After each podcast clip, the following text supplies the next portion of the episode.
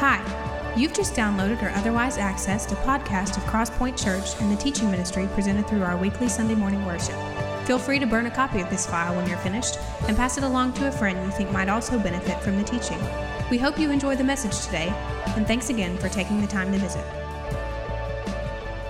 Perhaps there are several here that are like me.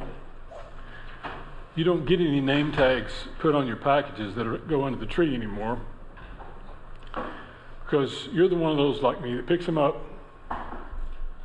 got to shake them, kind of see, well, is this something I asked for? Is this, how much does this weigh? Is this a shirt? Is it a pair of shoes? Is it a new hammer? Is it, what is it? Who wants to, to guess what the packages are before they're ever opened up? And let's see if you can take somebody's joy away from trying to surprise you. No, not really. But I do that. So for years, um, there, it, it, would seem that there's mystery, mystery packages under the tree. We don't know who they're going to. Um, God doesn't want us to live in mystery. He wants us to, to know what's coming our way. And we're going to talk today and for these next several weeks about gifts that are coming our way from Bethlehem uh, to, to us from Bethlehem. We're going to start today with this gift of hope. If you want to turn to Matthew chapter 1. We'll look at Matthew's account today of, of this story and um, see how I hope is all over it. Verses 1 and 17, then we'll jump down to verse 18 through 25. One says, This is the genealogy of Jesus, the Messiah, the son of David, the son of Abraham. Now, I'm not going to read all those, but you can jump down to, to verse 17, which says, Thus there were 14 generations in all, from Abraham to David 14 from David to the exile to Babylon, and 14 from the exile to the Messiah. This is how the birth of Jesus Christ came about. His mother Mary was pledged to be married to Joseph, but before they came together, she was found to be pregnant through the Holy Spirit. Because Joseph, her husband, was a righteous man and did not want to, to expose her to public disgrace, he had in mind to divorce her quietly. But after he had considered this, an angel of the Lord appeared to him in a dream and said, Joseph, son of David, do not be afraid to take Mary home as your wife, because what is conceived in her is from the Holy Spirit. She will give birth to a son, and you are to give him the name Jesus, because he will save his people from their sins. All this took place to fulfill what the Lord had said through the prophet The virgin will conceive and will give birth to a son, and will call him Emmanuel, which means God with us. When Joseph woke up, he did what the angel of the Lord had commanded him and took Mary home as his wife. But he had no union with her until she gave birth to a son, and he gave him the name Jesus. Four things today I want us to glean from this text. The first is this. And hope says, I don't care where you came from. I don't care where you came from. Some of you may, may be like me, and you came from the wrong side of the tracks. I didn't realize this until I was about in eighth grade eighth, seventh, eighth, and ninth grade in junior high school that I lived on the wrong side of Broadway to be cool. All the kids that were on the other side of Broadway, on the east side of Broadway, those were the together kids. They were the kids that had it all, you know, had, had actual drove cars, you know, instead of bikes to school, and um, had had some wherewithal. And as I got to, to, to be in ninth grade and in a sophomore in, in, high school, actually in ninth grade, that, that summer I was playing summer baseball and had some of the guys that I grew up with that lived, lived with me on the wrong side of Broadway. Uh, t- talking about these, these Whittle Springs girls. We, we need to stay away from these Whittle Springs girls. They're, they're too, they're just too sophisticated. They're too highbrow. They think they're better than everybody else. And so we just need that's not what I found at all. I found a Whittles girl and married a Whittles girl.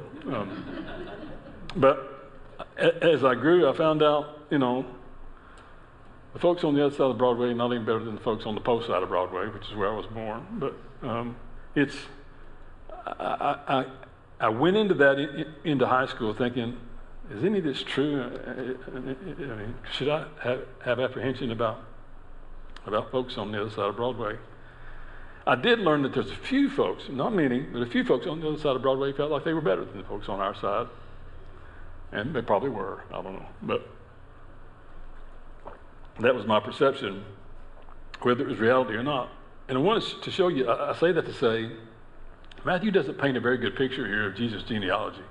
Now, he's, he does kind of in verse 1. Verse 1 is not derogatory at all, but as you look through, through his genealogy here, um, this is not a favorable story in, in, on Jesus' part. Um, he came from a, from a rather crooked family tree. Tamar, who's in his tree, was abandoned. Ruth, who is in his tree, was an immigrant. Rahab was a prostitute. David was an adulterer. Solomon, a philanderer. Some of the kings were bloodthirsty and godless. Uh, he, he just didn't have a, a proper lineage for a king, for sure.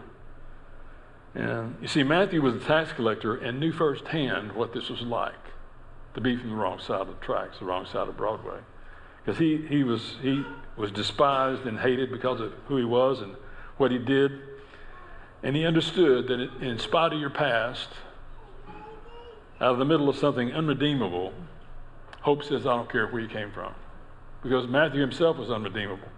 He himself was, as I say, despised because of his profession, because of who he was and what he did, and, and he got it he, he, he was, I'm sure, taken aback when Jesus comes by his tax collection table one day and says, Matthew, won't you come follow me? And immediately, he, the story says he followed Jesus. But I imagine even leaving that, that line of work behind and coming to follow Jesus was this thing of, You're talking to me? Am I the one you're. And I, I imagine Jesus saying, Yeah, it's you. you. Come follow me. Because he knew how despised he was and was, was, was unworthy of that position. But hope says, I don't care where you came from. The second thing hope says is, I don't care how you got here. Look at verses 18 to 21 with me. It says, This is how the birth of Jesus Christ came about. His mother Mary was pledged to be married to Joseph, but before they came together, she was found to be pregnant with the Holy Spirit. Because Joseph, her husband, was a righteous man and did not want to expose her to public disgrace, he had in mind to divorce her quietly. But watch this. After he had considered this, an angel of the Lord appeared to him in a dream. Said, Joseph, son of David, do not be afraid to take Mary home as your wife, because what is conceived in her is from the Holy Spirit. She'll give birth to a son. You're to give him the name Jesus because he'll save his people from their sins. He didn't want to expose her, this passage says, to public disgrace. Jesus' conception looked a lot like his, his earthly family tree. It was, it was scandalous, uh, to say the least. However, hope came to Mary through a righteous man, Joseph. And if love trumps hate, and it does, by the way, but if love trumps hate, then righteousness trumps love because Joseph didn't stay with Mary because he loved her. He stayed with her because it was the right thing to do. It was the righteous thing to do. And he knew that. He was a, a man of substance. Um, it was it was was indeed the right thing to do, and, and, and that's a, that's a great marriage lesson for, for you and I, those of us who are married, uh, and, and for our kids and grandkids that are married. Sometimes, and, I've, I've, shared this with folks in counseling, doing marriage counseling with folks over the years before marriage and after, that I've heard people say, well, I just don't love her anymore. Or he just doesn't love me anymore. She doesn't, she doesn't love me anymore. And my initial counsel after that is, what's that got to do with it? if you made a promise that this is, this is the person you thought God wanted you to marry, this is, this is the person God had for you, and he, he brought her into your life or brought him into your life, and you stood before each other as a promise to God to say, This is the one, your promise for me. And the right thing to do would be see that through and see if love returns. The wrong thing to do would be go based on how you're feeling today. Because we don't feel like each like we're married or should be married or feel like we're worthy of each other or feel loved as, or cherished as much as we used to, but it, it, it's sometimes shocking to sit across the table from couples and, and tell them the right thing to do is to see this through. If, if this is the person God had for you, see this through and see if love doesn't return to your heart. Um, that's not popular counsel for most of, them most of the time. Um, but here's Joseph. Love had nothing to do with what he did. He did what he did because it was the right thing to do. And God honors that. Of course, you know the end of the story. God honors that. And, and this, this angel comes to him to affirm his, his righteousness. He had already decided I'm going to kind of divorce her privately and, and, give her some dignity before the angel ever visits. And after the angel visits, he, he kind of, okay, this is what th- this prophecy meant that, that, you know, we're going to look at in just a second. But he starts to get it and, it starts to come true for him. But it's, it's a great, great marriage counsel for us that sometimes if love isn't as dominant as it used to be, why don't we see, do, do the next right thing in our marriage and see if love doesn't return as a result of, of doing the right thing? Uh, he didn't stay with her out of love, but out of what was right. So just as Joseph brought hope to Mary, the angel's visit brought hope to Joseph. And, and, and as a result, hope was born, not to just a mother, but to a family, to, to a father and a mother. And uh, that is his, that's, God's design for family, that, that children grow up in homes with fathers and mothers. If you're here today and you're a single parent, um, what I want you to hear is God, God has nothing but encouragement and love and support for you. And I think, as, as a result of what I've seen, how, how I've seen him work in the lives of single parents over the years, I think give single parents an extra measure of leadership, an extra measure of grace, an extra measure of himself, an extra measure of provision, an extra measure of promise. It doesn't feel that way all the time. I know it doesn't feel that way all the time. The single moms and dads, what I want you is God sees you, and He's with you, and He's for you. Uh, it, your, your, your situation is such that you probably find yourself in greater need of, for Him and from Him than you ever have. And as, as I say, um, there's no there's no shame in being a single parent. Uh, but God's design is for, for two parent homes. We see that here because He didn't need Joseph. What did God need Joseph for? Nothing. He wanted Jesus to be born into, into, a, mar- into marriage and into a family to see what maleness was like, to see what fatherhood was like from an earthly perspective, to see his own human frailty and the strength that his fa- earthly father could provide in, in, that regard. So, great things to be learned from Joseph, uh, uh, for, for Jesus from Joseph, and, and, his heavenly father knew that and put him into that situation in, with a mother and a father. But hope says, I don't care how you got here, I don't care what your past is. It's, let's, let's do what's right from here on. Let's draw a line and say, if my past has been wrong, my future is going to be more right because of God doesn't care how we got here. Third thing that hope says, not just hope doesn't care where you came from or how you got here, but the third thing hope says is, I don't care what the obstacles are. Don't care what the obstacles are. Oh, look at 22 and 23 again me. It says, All this took place to fulfill what the Lord had said through the prophet. The virgin will conceive and will give birth to a son, and I'll call him Emmanuel, which means God with us. The virgin will conceive and give birth to a son. So, why does Matthew point us to this prophecy?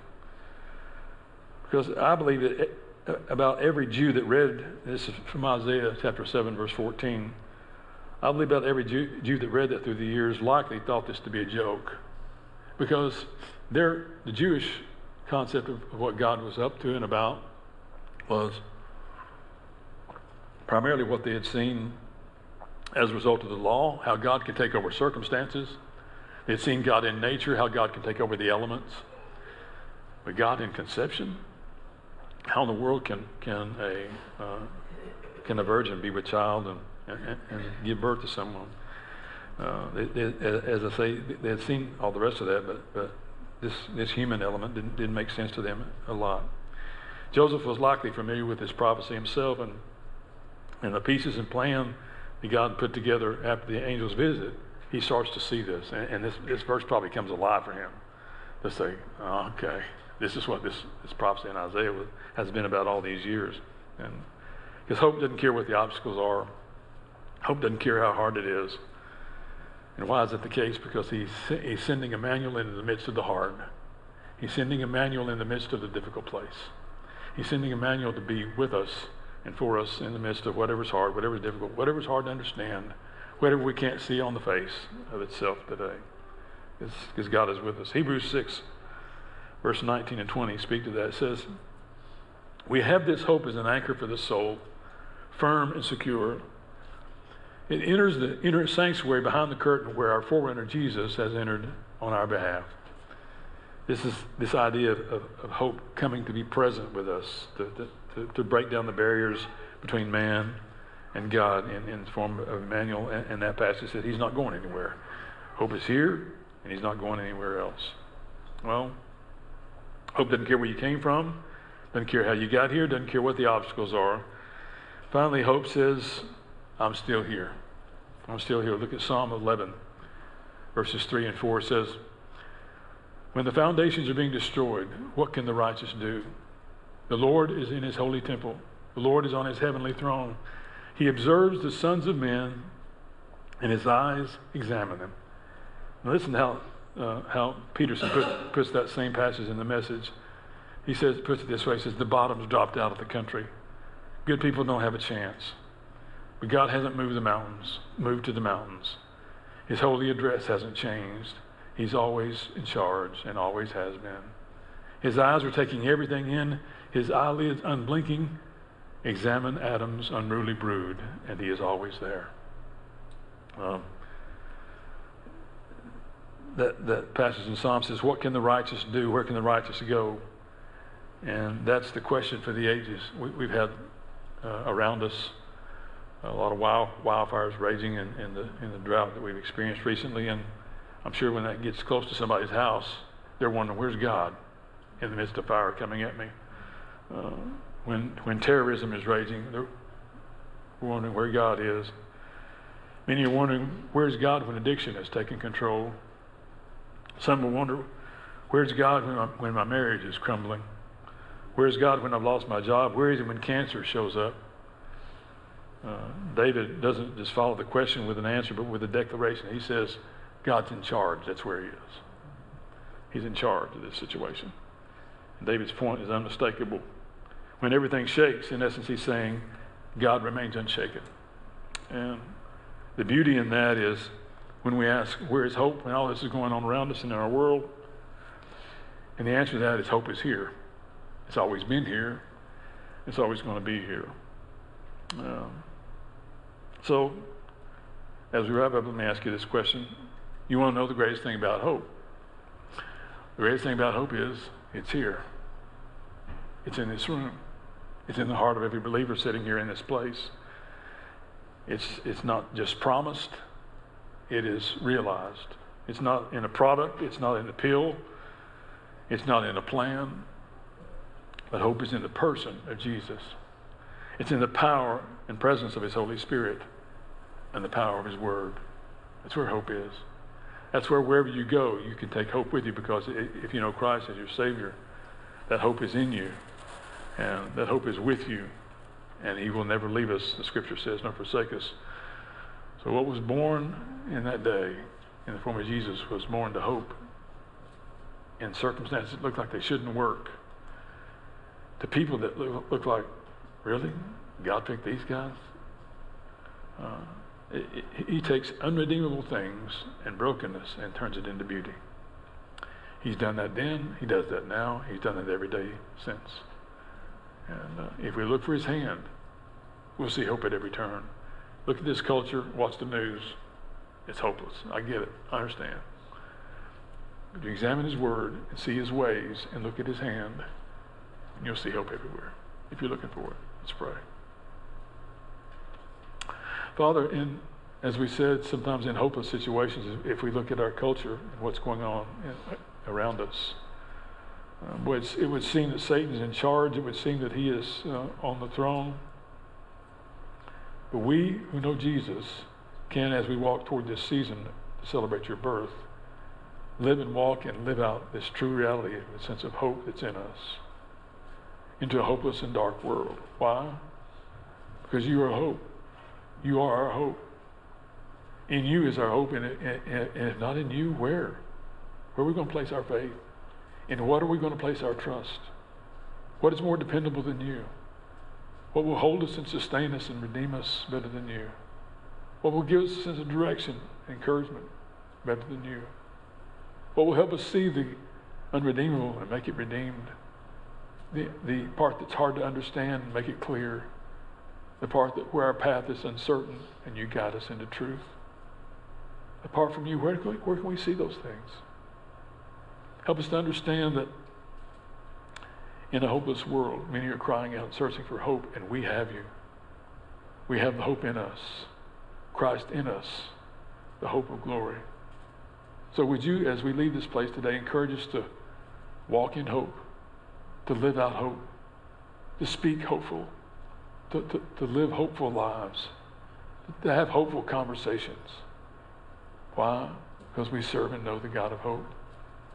Because hope was born and, and lives in the hearts of men and women that know Him as their Savior. Let that be seen, walked out, and realized and known today in this room and from this room to wherever we go tomorrow. In Jesus' name we pray. Amen. Thanks again for listening to today's message from Crosspoint Church, helping people navigate the journey toward an authentic, biblical, and contagious walk with Christ.